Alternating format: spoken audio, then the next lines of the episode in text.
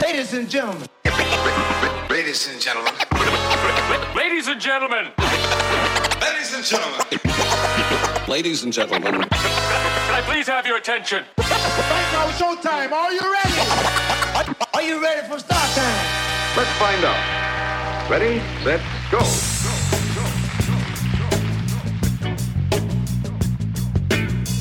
Ladies and gentlemen, get your popcorn ready, sit back, relax, because it's about time for chatting with George Noonan.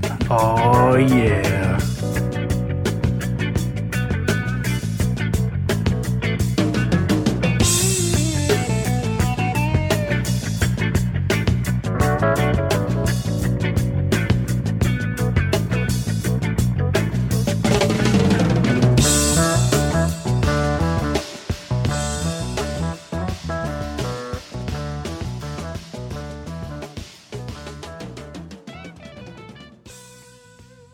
Hello.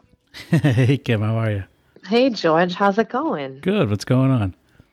Uh, you know, just I'm like I couldn't sleep, so I got up at the cracks. I've been awake since like 4:30 this morning. Oh, really? So was I, actually. It's funny. We could have done it then.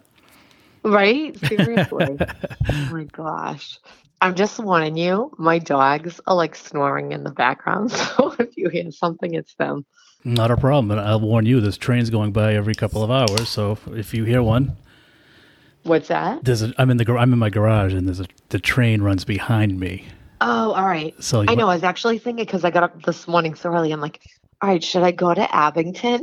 but I was like, George is going to be like, who the heck is this at my front door ringing the bell? Oh, it's just terrible. That was well. You according to you, you don't even know what Abington is. I thought that was pretty awesome. Well, I didn't. I had to, like, I literally this morning got up and I'm like, oh, yeah, that's like around 40 minutes away without traffic. And I would have, but it was like the way back. I'm like, oh, I don't know if I'll make it back in time. Yeah, probably not. You was, you, you did the right thing. Yeah. And so you have to leave at a specific time. What do you, what do you have another podcast to do? What do you that, the, that popular? I know, right? No, I actually um have like a listing appointment with a client this morning. Oh, like, nice. So it was supposed to be yesterday, but I switched things around. My son's birthday's today, and the weather looked stinky. So I'm like, oh, let's you know do it. So whatever, we flip flop things. Wow. Okay. So you you had the birthday party yesterday. Is that right? I know, yeah. Nice. That worked out well. It was good weather. I know, absolutely. It was like this summer. If there's a nice day, you let you have to like jump on it. This it doesn't even feel like summer. I know it's crazy, right? It's it's people have been dying to be over this pandemic, and we're starting to get there. And uh, this it, the weather's crap. You can't win. I know it's crazy, but you know what will happen as soon as school goes back? It's going to be like hundred degrees. I feel like that happens now. Like the summer's like shifted into like the fall. I've always said that because it used to be April showers bring May flowers, and now there's no rain in April. All the all the rains in May and June. I know. and I, I really, I really believe that. And, and it's, if you think about it, people are complaining about the winter in like, uh, it gets colder. I I think it like it gets cooler in September, and then by November, people are going, "Oh, it's winter! It's winter!" It's not winter till the end of December. I know. So it feels like I you're, know. it feels like a winter for six months because you start to count early. I guess I don't know. I know. Well, it's like it's kind of hard not to when it's like July and they got the Halloween candy and Christmas. Y- yeah, right, right. That So- that's insane to me. Thanks. Right. And Thanksgiving gets no respect. Right, right to the right to the um the Christmas after what- whatever was I- before that. I know. rid- It's nuts. It's ridiculous. So we, it was, if you don't mind me asking, was the listing in Stoneham? Are you a, a local? No, I'm all actually all over the place. So I kind of am surprised I don't know where Abington is because I do the whole greater Boston area. Yeah. So I was like, so I'm like, yeah, you you're near Stoughton, right? Uh, yeah, somewhat. We're, we're closer to uh, we we abut, if you will, uh, Brockton and the Bridgewaters. Oh, all right, all right. One of my roommates from college um was from East Bridgewater. Uh, so there you go. Um, yes, I am familiar with that area. um, no, today this appointment's actually in Lawrence. nice. Yeah, right. so this is um, it's actually a really nice house. It's a three family, spacious on a huge lot. Um, Oh, shameless good plug. people. I like so- I know, right? nice little investment opportunity for someone up near the Merrimack River. That's right. That's right. Everybody out there, jump on it. It's going quick. I know. I, well, it is crazy. Like the houses are flying off the market. You, it's like you listed on a Wednesday. It's under contract by Monday night. It's it's crazy what's going on. Is that right? Yeah, I That- mean it's definitely a seller's market for sure. Wow. And there's like no inventory. So it's like you have all these buyers and there's no houses. So it's like, you know, a bidding war. Wow. Everybody's waiving inspections. It's kind of crazy. really. Yeah. What's the most you've sold over bid? Is it, wait, did that did, I, oh say, gosh, that, did I say that over right? 100,000. Re- Are you Uh, serious? Over asking. Over, yeah. over asking, right? Really? Over a 100,000 over asking. Yeah. Wow. Nuts with no inspection. With how does how do you get past that? So, like anybody, I mean, it's not that it's recommended, but in this market, when you're up against, you know, in some situations, a couple dozen buyers, you know, they're going with, you know, the cleanest offer, the homeowner who can close. There's no contingencies, no inspections. Not that this is something that I recommend. It's just like what's happening in the marketplace right now. And it's crazy because properties are at like an all time high. So it's kind of nuts. So you don't have. To, I thought inspections were mandatory. I guess not. No, they're not mandatory. They're just highly No. recommended. They're highly recommended. Do you have right? to do you have to sign waivers or anything if you don't get one? Because you could just Um, easily. Yeah, so like it's usually on your offer, you just cross out that you're not, you know, there's no inspection contingency. You just cross it out that you're not doing it. Wow, as is. So it's it's not a requirement. You are purchasing that property as is for the good, the bad, and the ugly. wow. So you're you're more like an auctioneer then. Say that again. That again. Just kidding. Oh. You're more like an auctioneer. Oh, right. I mean, it's kind of crazy. It's nuts what's going on. And then it's like the big question is, when is this going to shift? When's the craziness, you know, going to end? And the, like the funny part is, if you ask someone two or three years ago, they'd be like, "Oh, it's the height of the market. It's the height of market, right?" And so that still rings true now. People like it's the height of the market, but I definitely think we're seeing signs just with like gas prices increasing um, just the forbearances on the mortgages are going to be expiring. Like there are signs that things are shifting. Interest rates are slowly creeping. So I do think, you know, we will see a shift at some point in the next year.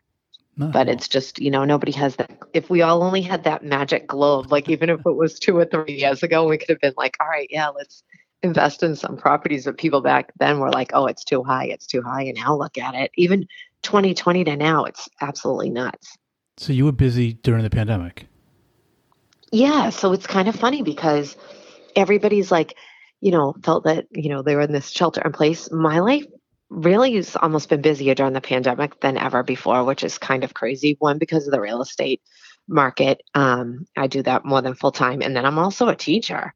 So I literally work around the clock. So just with learning a new way to teach virtually, and I'm a phys ed teacher. So that was a little bit interesting when we were remote at the beginning of last school year. But I actually went in the building probably, I was with students probably by the third week in September in person in like the district that I work in. The kids, like half of them came in one week, the other half came in the second week. So between that and then working real estate, afternoons, evenings, weekends, and around the clock, I don't know. I'm like, I never felt like there was a pandemic.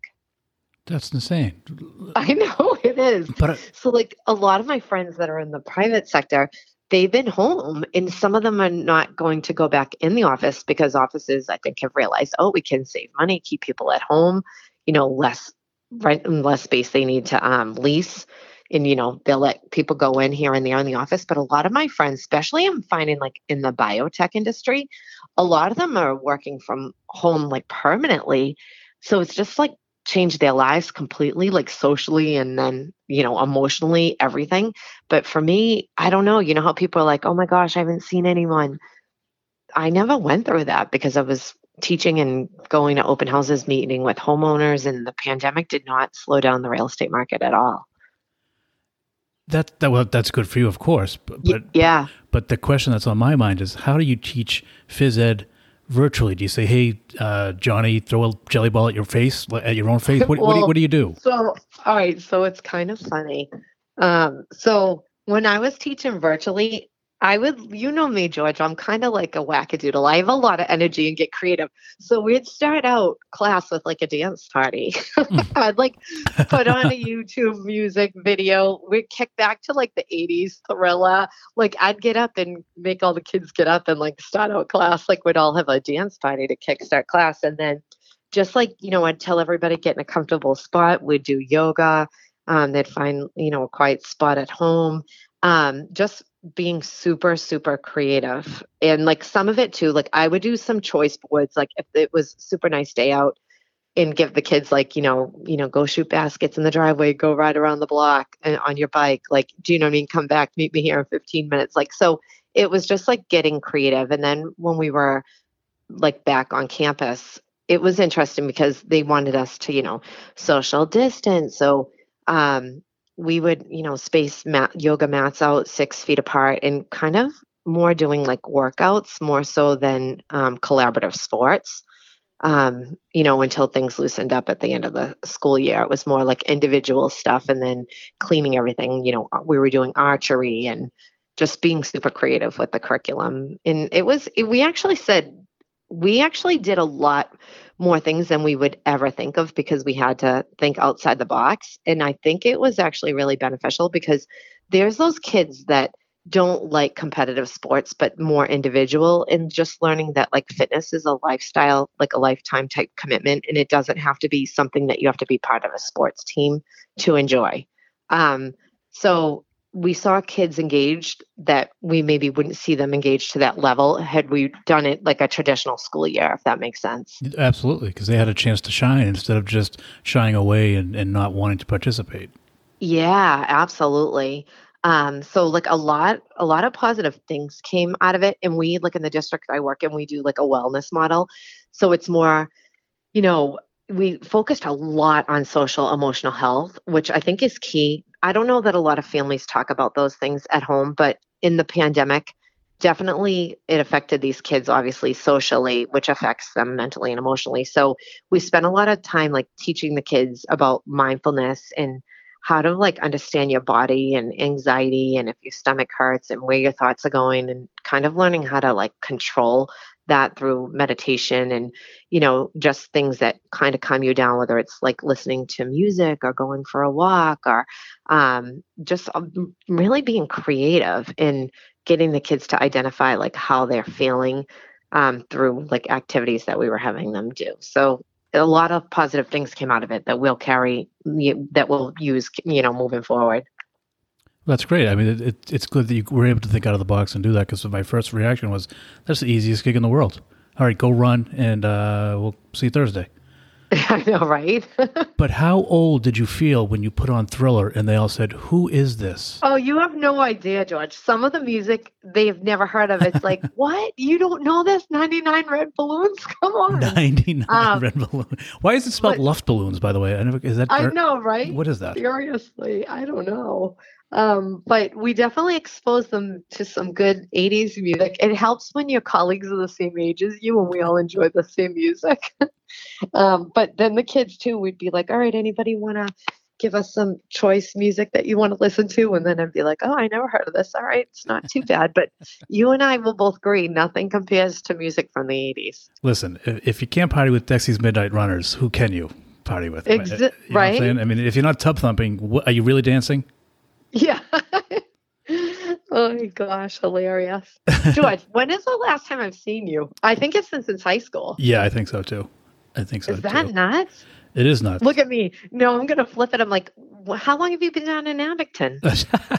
uh, going on, I would say six years or se- six or seven. I don't know. I, I, have no concept of time. It seems okay, like I, it seems I like I got here last Thursday, to be honest. But it's I been, know, right? Time's just it's kind of scary. Do you have kids, George, or not? No.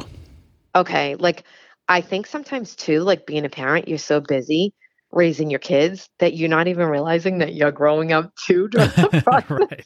And it's like all of a sudden, like they had, had these like huge birthday marks, and it's like, what? 10 years went by? What? 20 years went by? When you look at yourself in the mirror, you're like, oh my God, you're 20 years older too. Like, how did we get here? I, I don't know. I have no I idea. feel like we literally just graduated from Stoneham High School. It feels that way. Now, Isn't it nuts? Yeah, you mentioned last time I saw you a, a funny. Well, it's not a funny story. I feel bad actually because one time I go to I would I was going to the Boston Comic Con and Rhode Island Comic Con. I'd go by myself for the most part. Where do you go? Uh, the Boston Comic Con in the Rhode Island. oh, Island. yeah, yeah, yeah. And yeah. I was I was in line, and I saw your sister and her kids walking. They they she was way ahead of me. She was already surrounding the building going into it where I was on the street across from the walk. So I wasn't able to like I, I could if I could have yelled to her if I wanted to, but it would have Yeah. been ridiculous. I'm like, oh, I'll just I'll just see her in there. Yeah. I never saw her again. I felt so. well, bad. that's huge, isn't it? It is. I didn't, but I think that was my first time going. Okay. And so I didn't know the deal. I didn't know what to do. I didn't know where to go. I didn't realize how big it actually was. Yeah. But I, and it, but it was cool because I'm like, oh, good. I, all right, she, I'll I'll say hi to her when I get in there. Yeah, okay, sure, no Yeah. no problem. It, it was, Oh re- I, I, and I didn't want to tell her because I, what do I say? Oh, I was gonna say hi, I know. but I didn't. So oh. what's the big deal? That's hysterical. Oh my gosh. Oh yeah, my sister's really into that stuff. So I've been I've never been, but I hear it's quite the event. It's a lot of fun. It's a lot Like people fun. dress up and stuff, right? like crazy they do they they dress Yeah. up to the night it's that's why i went i wanted to go i actually was i wanted to go see the the no, i don't want to say the freaks but i wanted to see the costumes how fr- how freaky they were and and um it, it didn't disappoint i've gone pretty much every year since except for this year i'm not going but yeah, no, I've heard. it's a lot like, of fun probably that's probably even more entertaining. Like people think of like at Halloween too. Like this just reminds me of Halloween. People dressing up like go to Salem, but I bet it's actually more entertaining to go to where you went. oh it's are you prohibited from saying comic-con or are you yeah. I'm like, am I saying it where, right? I'm where like, did he go where, where was it what What's it called? Yeah, it's the comic convention, so it's Comic Con. Uh, right. It was just it's it's insane because the people they just they go all out and they they pose for it. They don't care. They just it's all just one big Well, costume party funny, almost. My sister has um has a friend, and he legit dresses up like Mr. T. and I mean, he'll just pick people up like he act. They act the part too. They don't just dress up like Right. they legit act the part. So like him and I'm like friends with him on Facebook, and like him and his friends, and I'll look at like over the years the pictures they post, and it, I mean, you would like think who they're dressing up with as that they're legit. That's who they are, and they act like them and everything. It's like, oh my gosh, it's a whole nother world. Yeah, they're in character. It's hysterical because you Oh, you walk by and, and and it's you're like, dude, you're you're Scotty from Weymouth. I mean, you're not. you know what I mean? You're not Venom. Relax. You're not. You're not know, really right? Venom. But it, You're but it, not but it really is kind of cool though because the little kids absolutely love it because they, I don't know if they believe it or not, but they get a kick out of it. And it's Oh my gosh. Well, I don't know what just made me think of this. So I can't, I like, I'm not a TV person. Like, I just, I'm too like hyper. I, I joke, but I'm serious. Like, I basically you said you said wackadoodle, ADHD. Kim. Kim, you said What- you, what- you said wackadoodle. Oh yeah, whack. You did. That's. The, I'm glad you said it. I Yeah, was thinking it, but you said it. So oh yeah. um, like I can't sit still, so like watching TV is painful. But it, something just made me think of this because I saw this on TV. Oh, I can't. I don't even know what I was watching. This girl was dating and then married this guy that like kind of started dressing up like one of these people that would be at Comic Con, and then this guy like basically took over the persona and like was believing that he was actually this person and it's like that's what i feel like this is like comic-con some of these people like they lose their own identity and they end up being this person it's not just like the comic-con event you know yeah, no, it, Like, that's- it's a it is a lot of fun. But you- but now this show you watching, you you don't know the name of it by any chance, do you? The name the name of the show that i was you, watching you was just on and you were just looking at it and then got into a kind yeah of know- yeah i like came across it and like they were in therapy because this guy took on the persona whoever the person was that he was eh, dressing up with like 24 7 going out like that like to work and it was becoming like problem in his personal life because I think I think Krista would really like it. That's why I wanted to know. So I wanted to be able to tell her what it was. But it sounds like it's Oh, she, yeah. she's probably already watched. You know Krista Turley, uh, C- Cecilia. You know, Yeah. you probably know her as Turley. Yeah, she she lo- she watches all that stuff. So, Oh, I'm, okay. so I'm pretty sure she already has it on her DVR. But I just wanted to know if I could. oh my gosh that's, hysterical so do you keep in touch with a lot of stoner people Um, somewhat, not not well. Uh, uh, yes and no, I guess is the answer. I, I the podcast has helped because I get to reach out to people I normally wouldn't have reached out to, or, or re, I'm reminded to reach out to these people. Yeah no that is awesome because i see like you like on the podcast having a lot of stoner people so i'm like oh that's awesome it is kind of cool how it does bring you back in touch with people like look at you and i do you know what i mean Yeah, absolutely. yeah You didn't even know where know. Abington was until yesterday. I'm imagining.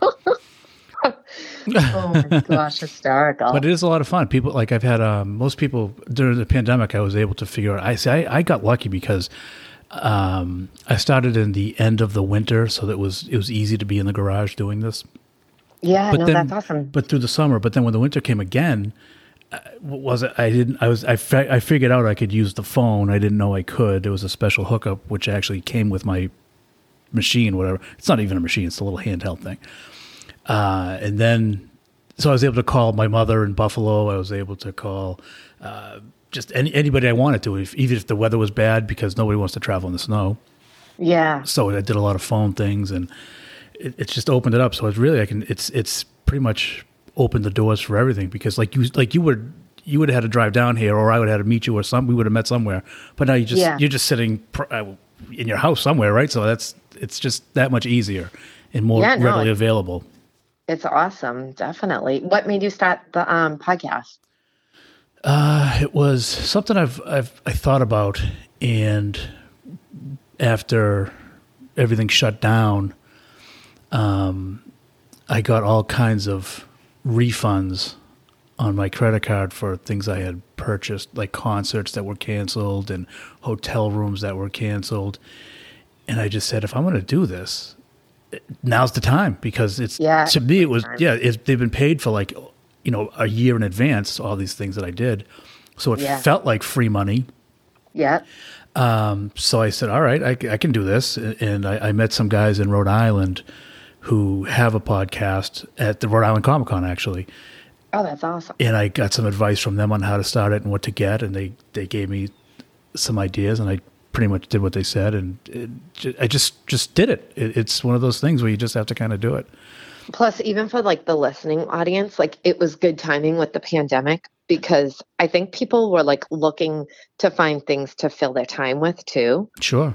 And I love audio stuff because I can't sit still long enough to like open a book or read a book or watch something, but like I'm constantly listening to stuff as I'm doing stuff, like whether I'm unloading the dishwasher or folding laundry or whatever. It's so much easier to listen to something than to carve out the time to like sit there and watch it. Do you know what I mean? Absolutely. um, whether it's in the car or wherever you are. So I think it's really cool that you're doing this. Oh, I appreciate that. It's a lot of it's a lot of fun, really, and plus it's like you, like you mentioned, you get to reacquaint yourself with people that you because you lose track of time. Like you said, you wake up, it's twenty years later. I know. and you haven't seen these people in years and, and it's just one of those things and then plus the people who are listening get to they feel like they're catching up too I, I know people who yell at the phone when I screw something up or whatever they're listening to because they think they're part of the con- it's it's great because you think, Yeah, you think no, you're, you're involved it's uh, it's pretty awesome yeah, no, that's awesome. yeah so I was I was thinking it's funny because I thought of you um, a couple months ago actually and I, I, I, I didn't I wanted to I knew I wasn't going to do the YouTube thing for long because the app just was awful, and it was the quality was poor. Um, it just it just didn't. I didn't want to put that out, so I I didn't want to get somebody new and, and have your first experience be crappy. You know what I Yeah, mean? yeah. You know what I mean? Yep. So I wanted to get, I wanted I wanted Shannon to be first afterwards because she's the first person I did the podcast with Okay. Um so then I called uh, Bridget was last last episode, and she I, I've I've been thinking of her because I didn't have anyone from her class, and I really wanted her, but she said beforehand she didn't, she couldn't because she didn't have a computer to do the YouTube thing, okay. so she couldn't do it. But then once I found out I was not doing it anymore, I, I asked her again. She's like, "Oh yeah, sure then, no problem." So that was good. But then I was like, "All right, Oh now." yeah, no, that's awesome. And then I thought of you because you're you. I know you're in the real estate and you, you're doing all the you do health and wellness and you're a wackadoodle. That helps because who, Right, who doesn't, who doesn't love a wackadoodle? Yeah, well, you are, you are. You, and that's why you were you were on the list. I just didn't want to do it during when I wasn't happy with the product. Yeah, no, I no, I understand that. I know I've done a couple other podcasts um, with other people, so I'm doing the circuit, George. yeah, I guess I'm luckier than I thought. Look at this. but it, it's interesting to see how different people do it too. Like so, um, Stoneham TV. Were you into that type of stuff before, like audiovisual type stuff? I had a don't t- know. I had a TV show. I had two TV shows, and one in high school and one after high school. All right, that's what I thought. Okay, I like vaguely remember the one in high school because a local mom, like she had gone down to Stone TV, and they'll let you use the studio, everything for free, like so she does her podcast out of there. Um, and it's pretty cool. The I had never been in there before, so she was the first one I did. Um, I'm trying to think. I can't even keep track, but I, I've done a couple of them. I've actually thought about doing the doing one myself. Oh yeah. It's just my problem is like I want to do everything, and there's not enough hours in the day. Um, so it's like, all right, Kim, which is kind of it's interesting because um, sometimes I have to like you know really focus with my ADHD because it, I like I feel like oh my gosh, there's only so many hours, life's so short, and there's so many things I want to do still in my lifetime. Like I've always wanted to write a book. Like there's things that I just want to accomplish, and it's kind of funny because I have had like multiple careers. Um, in I think it's because I'm going along and then I find something and it's like, oh my gosh, that totally jazzes me up. Like I'm an entrepreneur at heart by far. Like I grew up, my dad was an entrepreneur. So I've had that in my blood like since I was a kid. Um, and I always have found like if you see if there's a need or a want, like that's an idea for somebody to start a business. Do you know what I mean? Yeah. But it's interesting because I feel like everything in life is like culminating. Like every experience leads you to the next, and the skills that you acquire along the way are what prepare you for the next thing. And it's interesting because a lot of people, like, I think we're brought up in a society that you're taught, like, oh, you need to go to college to gain the skills for this job. Like, even still, even though a lot of people move around, a lot of people don't go outside the field that they start in. Do you know what I mean? Like, they might end up doing something different than they went for college what they went to school for but a lot of people still stay in the same industry maybe switch companies switch jobs and it's interesting because you know i have kids that are that age and approaching that age are like what am i going to do? Like i'm graduating from high school. And you know i tell them it's not even that you have to decide what you want to do. It's just like go do anything because you'll acquire some skill that you'll use for whatever the next thing is for whatever the next thing is. And not to be afraid to try something new or do something different because life's too short to stay in you know one one thing. If like i don't know it's that whole thing that I look at different people and it's the, you know, the doing what's safe and what feels comfortable. But I always say like success is outside your comfort zone when you feel uncomfortable. Like you have to push through that because a lot of people, whether it's relationships or jobs, they just stay paralyzed because of fear of the unknown. Um, and it's something like I've practiced to push through. And it's always awesome when you push through and you get on the other side and like, yeah. And it's so interesting because doing the real estate, I honestly feel like through all my experience that I've had personally and professionally, it's led me to this point that I'm like, wow, my kids are like, you work around the clock. I'm like, but it's not work. When you find something that you love, this is truly my hobby, what I love doing, because it kind of brings everything together, what I've done over the last 20 or 30 years.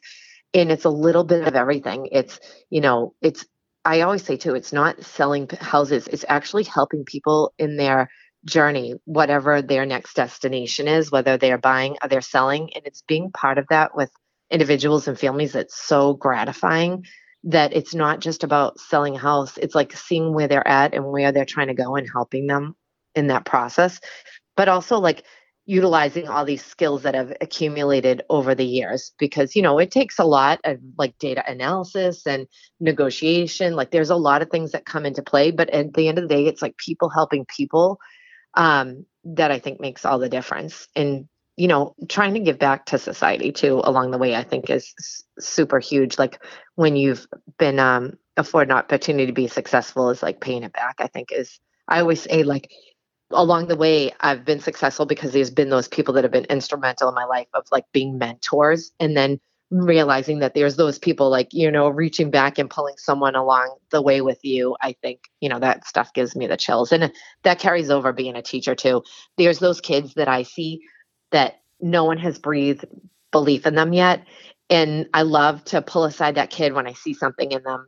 I'm a middle school teacher and say you know what? This is what i want you to go do or go try in high school and i want you to come back if not, I'm going to reach out to you. I want to know that you went out for the track team. I want to know that you tried out for the volleyball team. Like, I want you to go be a peer mentor because you have a skill set and then look at you like, oh my gosh, really? You think I can do this? And I'm like, think, I know you can. Absolutely.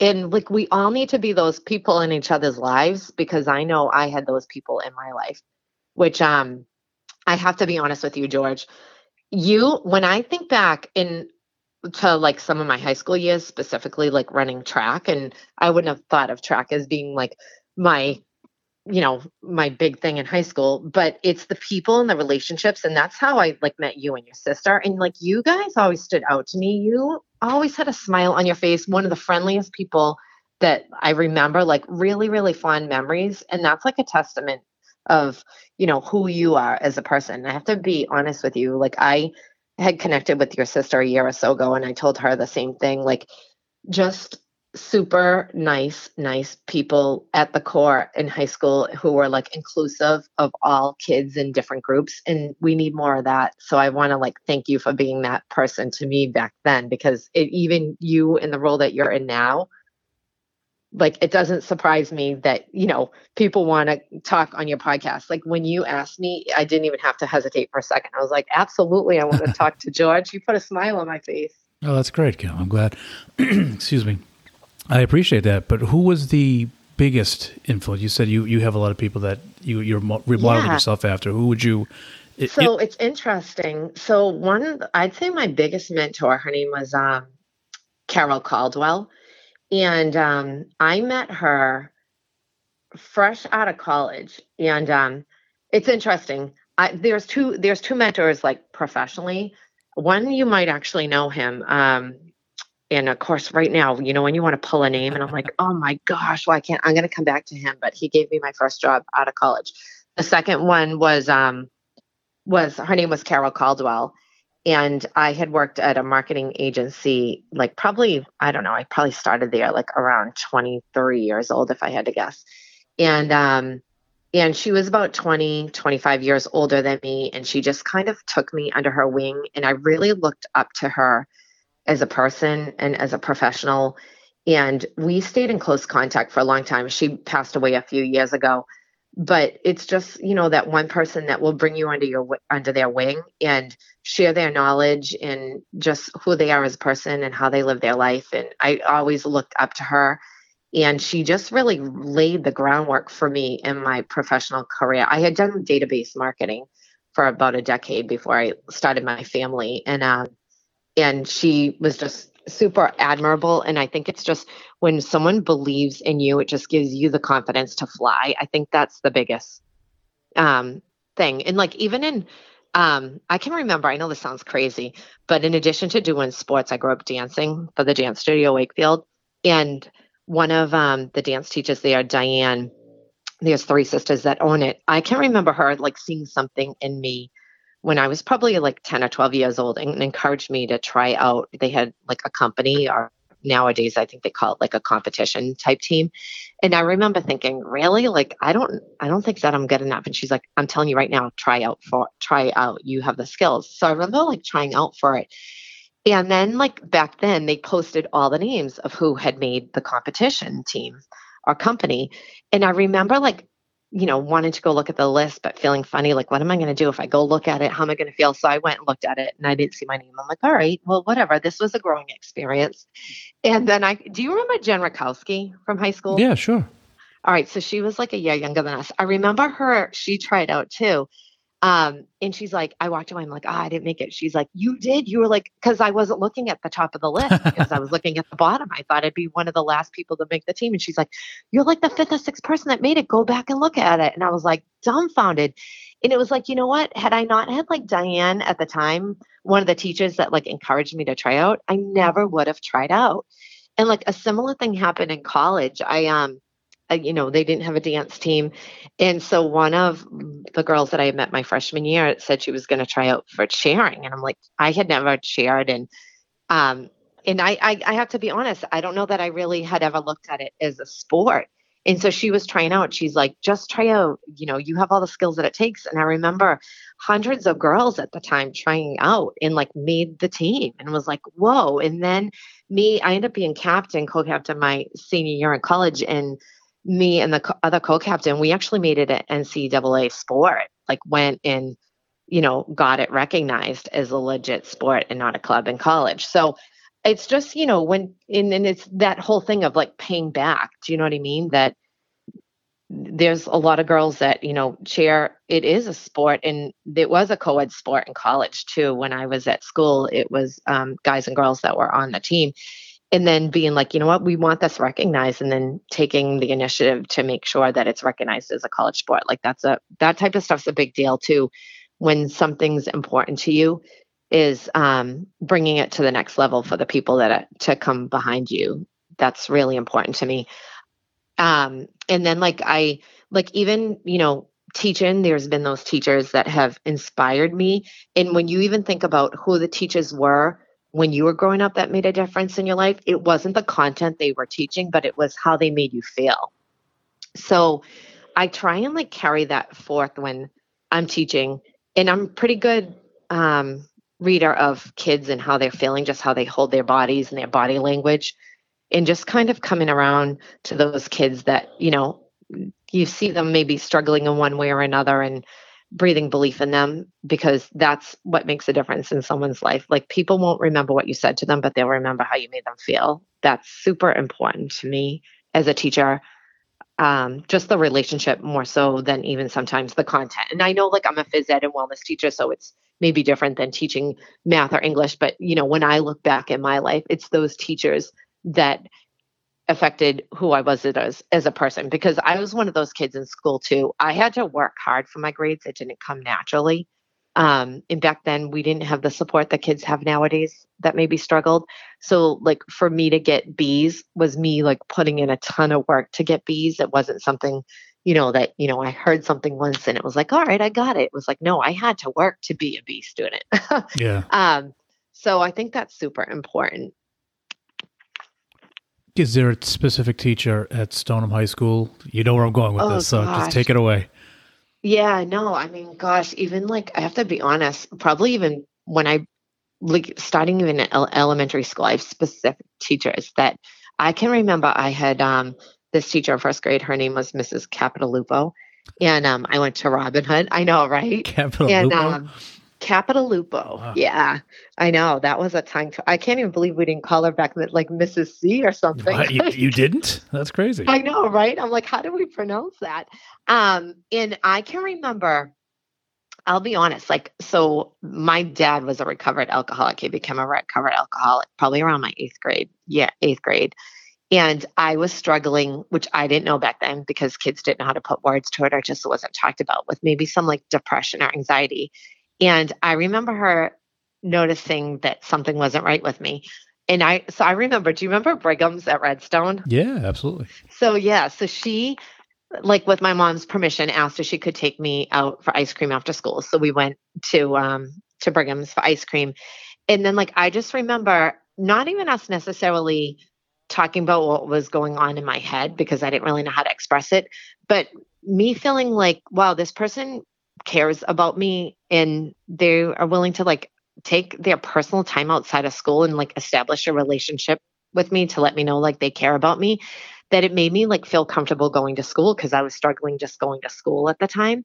Um, and then like I can remember um, Miss McQuinn. I don't know. I think you guys probably went to cell school or somewhere different, so you might not know some of these teachers. Obviously, like Mr. Mayo um, was a huge, you know, and then um, just even in high school, like um, Jim Carino, Sharon Chapman, they were, I mean, just really memorable people. And they were the people not because the content, because the relationships that they established with the students was huge. Um, just, you know, those teachers that you felt like you could go to. And I've always wanted to be that that teacher with my students that even, you know, in the town I teach in, the middle school's connected with the high school. That it's not like, oh, I'm just here during your middle school years and see you off. It's like, no, it's those kids that come back to you their sophomore, junior year and they need somebody to talk to and you're there for them. Like that's making a difference in someone's life to me. Not not not necessarily remembering that algebraic equation that you'll never use in your life right? I use Uh, Pythagorean theory every day. So do you? like how come that doesn't surprise me Oh, You mentioned earlier that you want to write a book, and I've been I've been think, keeping this in the back of my head because I'm dying to know: would it be fiction or nonfiction, and what has stopped you from doing it, other than time? Yeah, time is the only thing. Um, so it would definitely be nonfiction. Um, and it would be probably a journey of my life again, that people could identify with some of the struggles that I've been through because I am positive. So someone could look at me and be like, oh, she has it easy. But I am transparent and will share some of the struggles I've had in my life. Um, but I think sometimes people let those struggles identify who they are. And instead of like celebrating who you are today because of those, because you can't recognize the good without the bad, right? Um, and I think sometimes when you go through struggles in life, you can let them identify you, you can let them paralyze you, or you can learn from them and move forward. And when you can learn from them and move forward, it just makes you a stronger person and more resilient. Um, and I think sometimes people don't realize that they have a choice. Like they have a, de- you have a decision every day you wake up, you know, what you want to do with your life.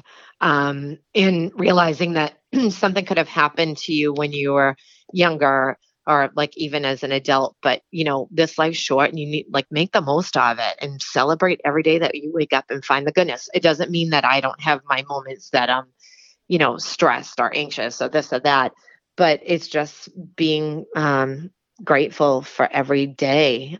And i've been i've been blessed to be honest with you with a lot of really really good friends in my life that have made all the difference for me.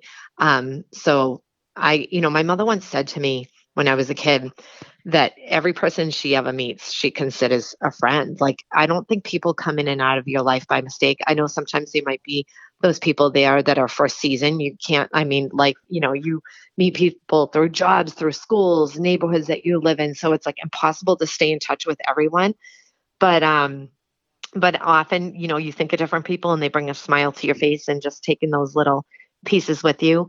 Um, but just to kind of share my life story with people because I have been through a lot and maybe being an inspiration to people. Um, you know, just because I have had a lot go on in my life to the point I think sometimes when I talk about it, people are like, wow, I had no idea that you've been through all of that. You seem so positive. And it's like, yeah, like I, I feel grateful, even though I've I've had my share of stuff that I've been through. I feel happy every day that I wake up that it's a new day for a new beginning. And I think a lot of people could benefit from you know hearing the struggles. I actually had somebody recently say to me i'll i you know i'll often share with homeowners. Often sometimes people are selling the house. You know you might have those people that are upgrading from their first house you know they want to bring up their family to you know buy a bigger house. But often there's a death in the family. There's a loss of a job. Um, there's major things going on. And i have to be honest part of me feels like that's the gratifying part is that I can be there. And I, I'll be honest, I'm one of those agents that I never walk in a house with a contract. Like I'm not there to make the sale. If you feel like it's a good fit and you want to work with me, that's awesome. But it's to, I feel sometimes I'm, you know, I'm called to meet with these homeowners because of what they're going through personally. And if we can partner together and work together and help sell their house along the way, that's great. But it's almost one of those things too, like giving back and some people are surprised that I'll share personal stuff with people, but it's like, you know what, that's what makes us human and us be able to connect with each other because I have had my struggles. And um and I think when you can be vulnerable with someone else and share your story too, they're they feel more comfortable and feel like they can open up to you. Because I feel like you know that goes back to like when we were kids like if people had stress or anxiety or personal things going at home that wasn't talked about. It was like shh don't talk about that. That stays at home right? But i think we as a society are more aware now of like even people struggling with mental illness and the more that people can just be honest about their own lives people feel like they can be themselves and talk about what's going on in their personal life and we can help each other out. I think people need more of that in this world of just people being honest and open and not being like ashamed to share some of the things that have happened in their life.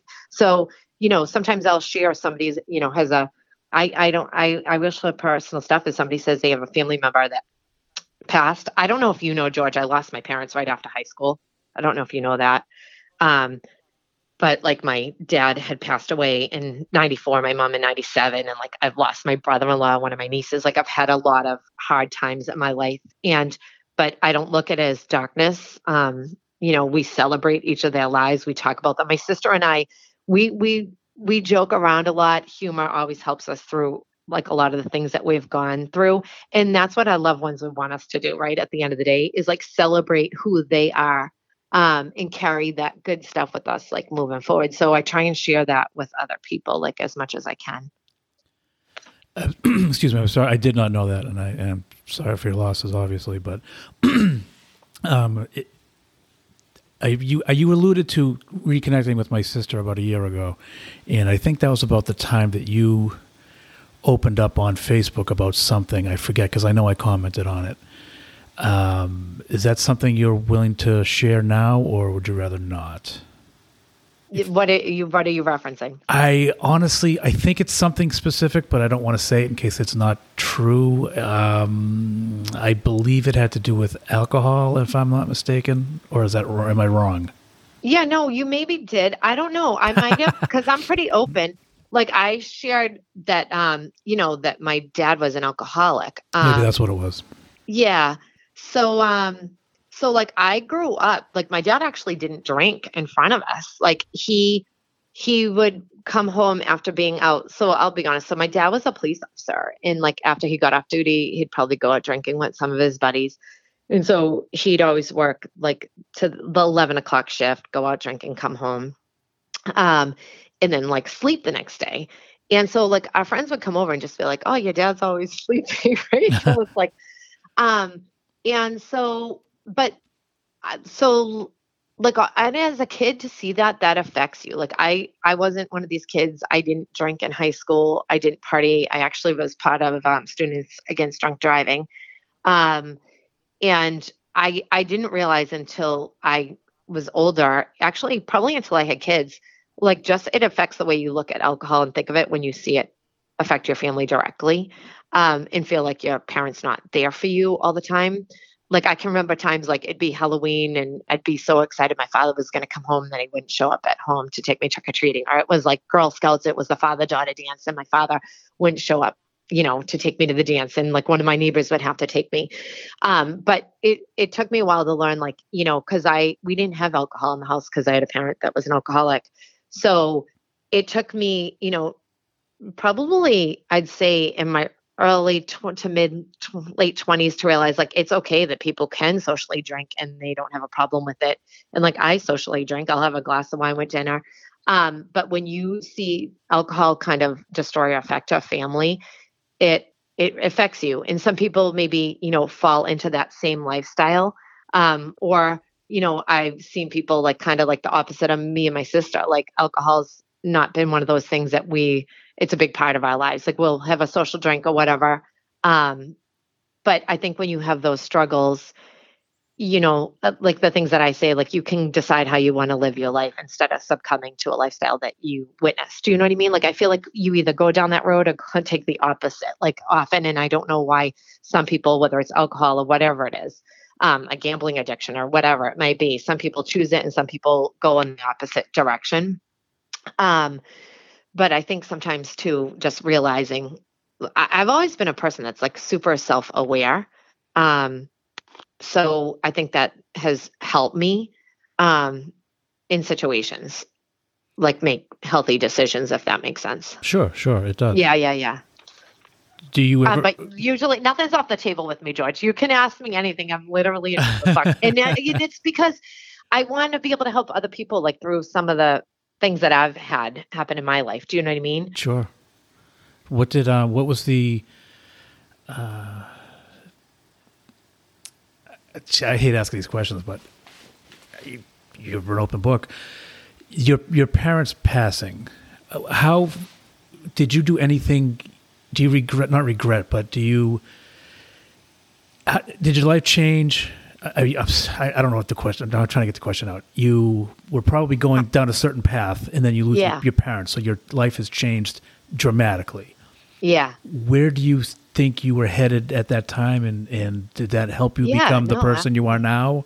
Yeah. So, it, um, so like, uh, so, I'll, so what happened was like, so, like April of '94, um, which it was my senior senior year in college, my mother was diagnosed with a brain tumor, and so we thought it was benign, but when they went to operate on her, it was, um, it's called a glioblastoma. It's actually a malignant brain tumor that has what they call phalanges, like tendril-like that grow through the brain. So I hate to say it, but it's probably the most serious brain tumor you can get, and most most people that are diagnosed with that type of brain tumor only live about 12 weeks. Miraculously, my mother did live for three years. So my um so my mother was operated on and had um, brain surgery and then literally like within a week my father which it was like two nights before i graduated from college he dropped dead of a ma- massive heart attack so it was hard i i was told the the morning before my graduation because he passed away at like 10 p.m at night um and so I wasn't home. I was away at college, and so my um my sister and my aunt and uncle and mother had come out to tell me that um that my dad passed. And at first, we were doing I forget what they call it, but it was like the practice run for graduation, and I was actually one of the speakers at graduation because I was a class officer. So I can remember my class advisor saying, "Oh, like right after this, we're going to go over to the campus center because." there's someone over there that wants to talk to you. Deep down, George, I really thought I was going over there to find out that my mother had passed away. Wow. So we're like heading over there, and then all of a sudden, I see my uncle. Like it seemed like miles away, but he was across the courtyard, standing there, and um, he like walked out to greet me halfway, and he tells me my dad passed away. And I know this, like you know how you just I didn't I didn't believe it. I I was like, no, like and he- he's like you're and then all of a sudden i saw my mother and my aunt push my mother around the corner with um in a wheelchair and then the reality like set in and to find out like you know like when you lose your parent and then you find out that your other parent's gonna pass you know your other parent's gonna pass like you're lo- you know you're gonna lose your parents back to back so i had to grow up like in that moment overnight at 21 years old and my mom, like we had some wonderful memories those three years. We were very, very fortunate and like took an awesome trip. Like, you know, we flew out to California, spent a month and just zigzagged back and forth um, on the western part of the country. It was an amazing trip and great memories. But um but you know, my mother died shortly thereafter. And then, you know, you're 21 years old and your friends, most when you think of most 21 year olds, what are they doing? They're traveling, they're getting apartments with their friends.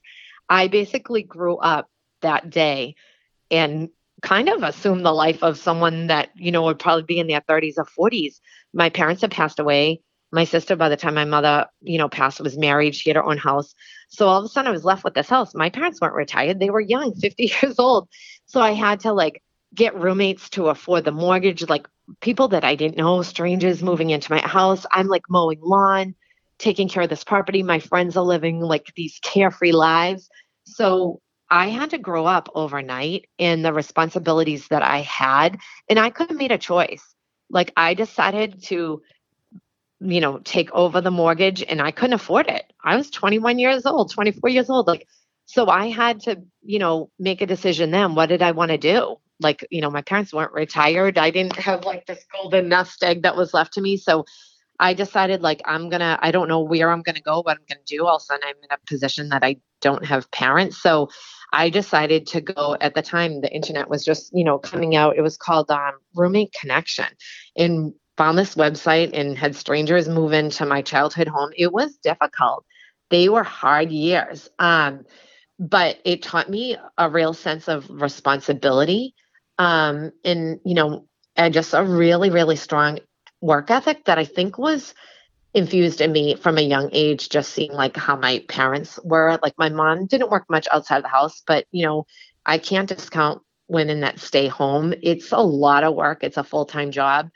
And um and just seeing how hard my dad worked he like i told you he'd become recovered and he owned a real estate office in um arlington. He was a broker owner there and he was a lot into like commercial real estate and bought and sold businesses and just seeing him you know working around the clock I was brought up with that strong work ethic, and um, and I'm thankful for that. And it definitely made me strong and resilient. And I think it's kind of brought me to where I am today because of that. I, you know, I again, I I try to I look at the positive and.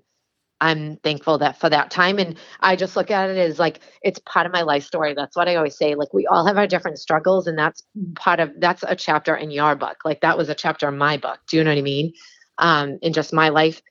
You always expect the unexpected. It didn't play out like how most people's lives would in their 20s. I would probably live in more the life of a 30 year old at the age of 21.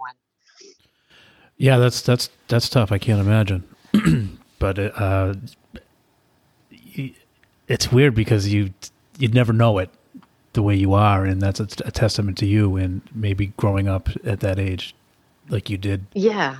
did that. And I'm I'm like and I know it's crazy like that's the thing like some people would be like, "Oh, why me uh this stinks or whatever," but it's like, "All right, let's do it." I guess that's how I wake up every day. Let's do it. Like doesn't mean you can't cry and but get back up and be like, "All right, what are we doing now?" Like because at the end of the day, you're the only person that affects when you let things identify you or get you down. And I see people do it, it makes me sad for them because their life could be so fulfilling if they're like, all right, this is this is just another turn on the roller coaster light ro- roller coaster ride. Let's do it. Like, what's next? You know, like so. Um, I I I feel like me sharing my story and people seeing my attitude and like I said, I'm not perfect. I my days or whatever, but I get back up and I get back up and um and I don't know, that's been true in every phase of my life and different things that I deal with, how I deal with it. You know what? You can have your moment, but don't let that moment identify you. Like there's a world waiting out there for you and you can make a difference. Yeah, absolutely. And if if I, I'd like to say that I foreshadowed the tub thumping reference earlier, but you literally get knocked down and you get back up again. So you are you are Chumbawamba. You're you're, Oh my God. you're now Kim Chumbawamba. I'm sorry. That's, Right? That's, Now I have a visual of that in my head of, of of a Chumbawamba, or are you getting knocked down and getting up again? of a chumbalumba. I don't even know what a Chumbawamba is. I don't know. I You- don't either, Oh, you just have have a visual what's of what's your visual? Tell me.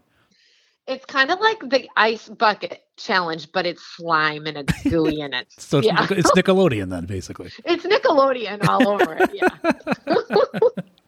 Well, that, that's that's a that's amazing. I, I don't know what the, what what's the next chapter in your book. I don't know. That's what is so exciting. You like I have like big visions, George. So like I I think I told you like along the way I've tried to give back. Uh, I've done a lot of fundraisers for different people in their life. I had um I had a foundation um it was called Jigsaw Affordable Foundation and I my and my business partner at the time we just made a huge donation to Autism Housing Pathways that we just created this revolving fund for kids with autism.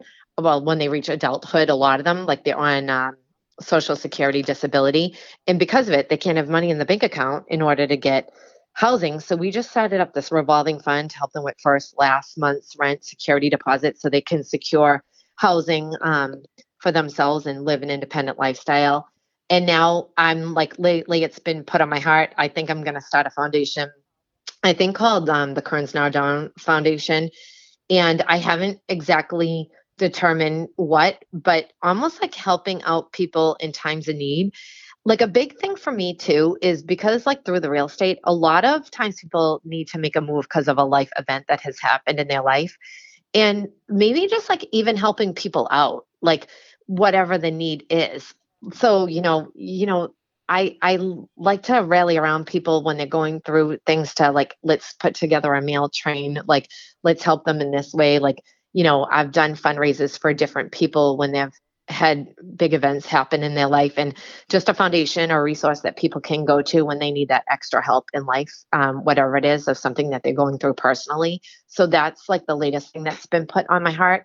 So you could check back with me, but it's something that I I, I want to kick off in the next year and you know start a foundation. So I try and like I'm always one that you know um, tries to give back a percent of what I make and pay it forward to people that are in need because I've had those times in my life that I've had you know people even just with their love and support rally around me, and we all need those people in our lives.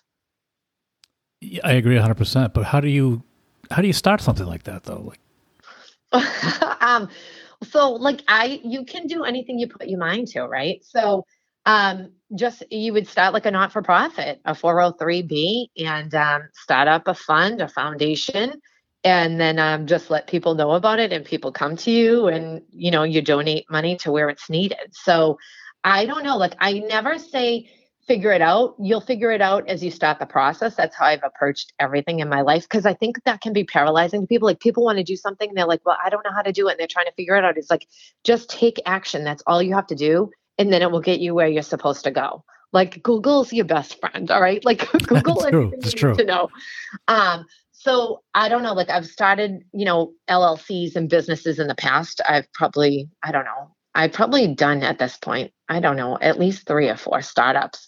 Um, and it's just every day taking a little bit of action and you figure out what you're supposed to do. That's another thing that I want to do someday is be a business coach because I think a lot of people have awesome ideas and they don't know the first step.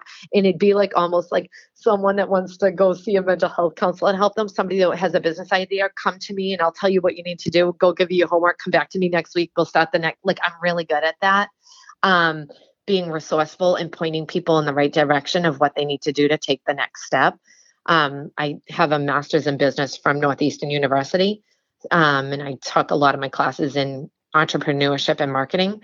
So it's just, um, you know, putting a lot of things in life is putting people in touch with the right people that can help them figure out what the next step is to what they're trying to do. So um so when anything when I've you know I understand different business entities what makes sense for different people and just almost putting together your power team. I think sometimes when people try and do things they think they need to do it on their own, but it's just connecting people with the right people to help them figure out how to do it along the way. you said power team. That that's did you, is that a real estate term? Is that something you came up with? Is that a because that Um, I've never heard it before. It's pretty awesome. Yeah, right. So I think like a power team, I probably first heard about it.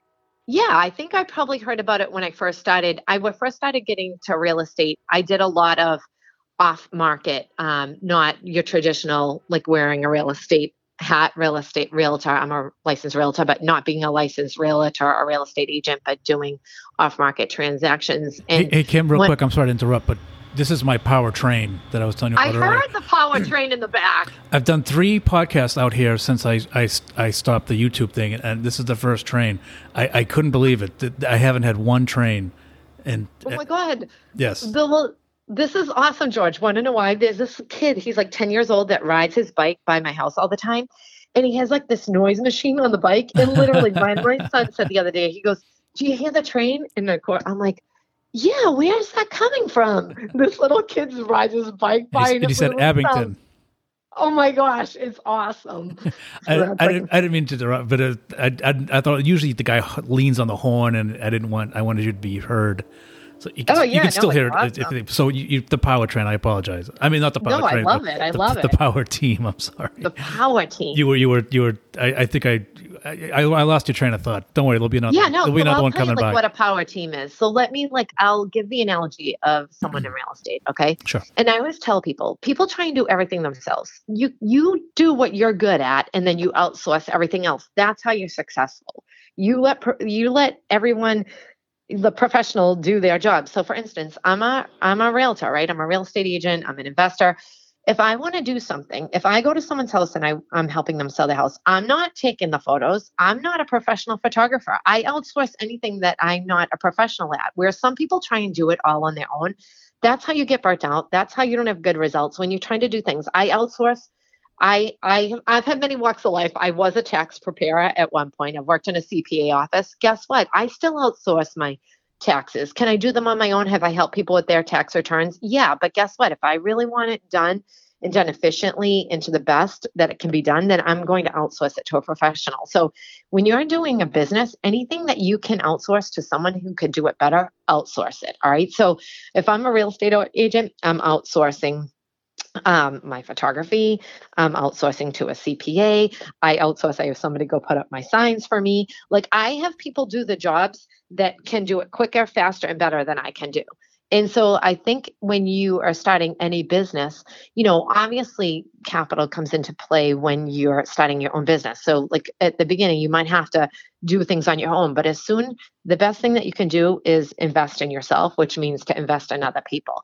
And often people aren't even um, aware of resources. That's where I love to like tell people there's often like things that you can apply for grants through the SBA gov um, that you can actually get grants for startups. And a lot of people don't know even where they went to college or in their own community there's grants that you can apply for. Or even having college students you know where you went to college do a project for you that it's part of the course that they're taking. Like a lot of kids want to do that to build up their resume. So i get really resourceful when i'm running a business or doing a startup and surrounding myself with people that can help me be successful. And I think that's true for a lot of people, but that's where I feel like I can help people as a business coach fast track what they want to do and use the resources that are available to them that they're sometimes unaware of.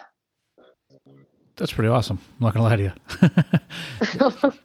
um, I- So, uh, so George, just check back with me. We'll do the Kearns Nardone Foundation, then we'll do Kearns Nardone Consulting. no, are you married to the the Kearns Nardone Foundation name? um, no, I'm not married to it. You have a better name? I do. All right, tell me. Uh, Chumbawamba Foundation. Oh my gosh, I love it. I just need the spelling. yeah, I have no idea. It, I, I, I, I, don't know, and we probably have to get permission. But oh my god. no, that's fantastic. awesome. That's fantastic. Do you have any? Um, do you want to promote your real estate agency or anything like that? Yeah. So um so I so I go by Kearns Nardone Realty. Um my maiden name's Kearns. I am actually divorced, but my married name's Nardone. My three boys have that name. And my dad was really instrumental in me. My dad always, you know, I have to be honest. So my dad was huge inspiration to me. He grew up in the projects in Somerville. I remember going to his college graduation from Northeastern University. He was the first person in his family to graduate from college. And he was always, you know, of the mindset you can do anything you put your mind to. Um, and was probably my biggest encourager and cheerleader when it came to education, just the opportunities that are ours if we want to go after them. So I wanted to carry forth that name in real estate just because life comes full circle. It was funny. I grew up like going to open houses with him on the weekends and I don't know why never crossed my mind that it might be something I love, which I feel like I found my passion. And then just my boys, um, like having, you know, in my my legal name's Kearns Nardone, but I tend to often go by Nardone, but having that be a part of it because, you know, my boys are my whole life. Um, and hopefully I can be an inspiration to them. And so I go by Kearns Nardone Realty. You can check me out, kimkearnsnardone.com or kearnsnardonerealty.com and see a little bit of what I do. But basically, um, like I said, my approach to real estate is just helping families and individuals on their next destination, whatever that might be. And it looks different for every single person. So it's not a cookie cutter thing like, oh, we're going to sell your house. It looks a little bit different for every family. Every family has different needs and wants and desires. And um, just working closely with them.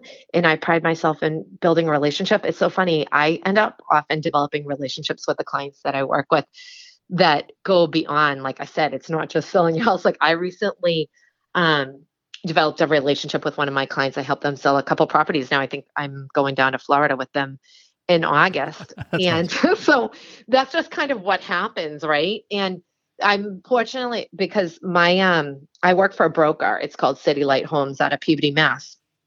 And they give us a ton of leads. I can't say enough about City Light Homes. There are some I I work for Peter Souliotis from the show on A&E called Flipping Boston. I don't know if you've seen it. He's an awesome guy. Yeah. Him and his brother-in-law Rob Berry own it. Good, good people. And um, he gives me a lot of leads I go on. So it like it's I literally cover the greater Boston area. And um, and so I come, you know, often like today I'm going to this appointment when I got off the phone from here and I've had a couple initial conversations with the homeowner. But I get to meet, you know, people that I would never meet otherwise. This has brought me on, you know, so many different routes and avenues and meeting so many different people. So of course I have friends and family that I work with organically, but just through the broker that I work for, I I've received a ton of opportunity from them and I'm very appreciative of that. Um, but yeah, if anybody needs anything for real estate, check me out, Kim Nardone.com, or you can call me. That's check awesome. me out on Facebook and Instagram. I actually, I also run a blog called Greater Boston Lifestyle on Facebook and Instagram. And it's kind of just to let people know like things that are going on in the area. I feature businesses on there. Um, I'll give you a shout out for your podcast once you post it. I'll post that over there. It's just kind of connecting people, letting them know different things that are going on. And of course, there's like real estate related stuff on there too. Oh, that'd be great. Thank you. Uh, you mentioned earlier you hope you're an inspiration to your boys. I'm pretty sure that you are, and many others as well. And I, Thank you. I do appreciate your time, Kim. It was great catching up. And when you get that foundation going, give me a call and we'll get you on here to promote it some more. Yeah, no, I'd love that. And if I'm down in Abington, I might text or call you. I'm like, George, let me see the garage. Absolutely. You're more than welcome anytime. I'd love it. Thank you, Kim. Good luck today, and I appreciate everything. And, and, and All right. good luck. Keep your head up. Thanks, George. Take care. All right. Bye bye.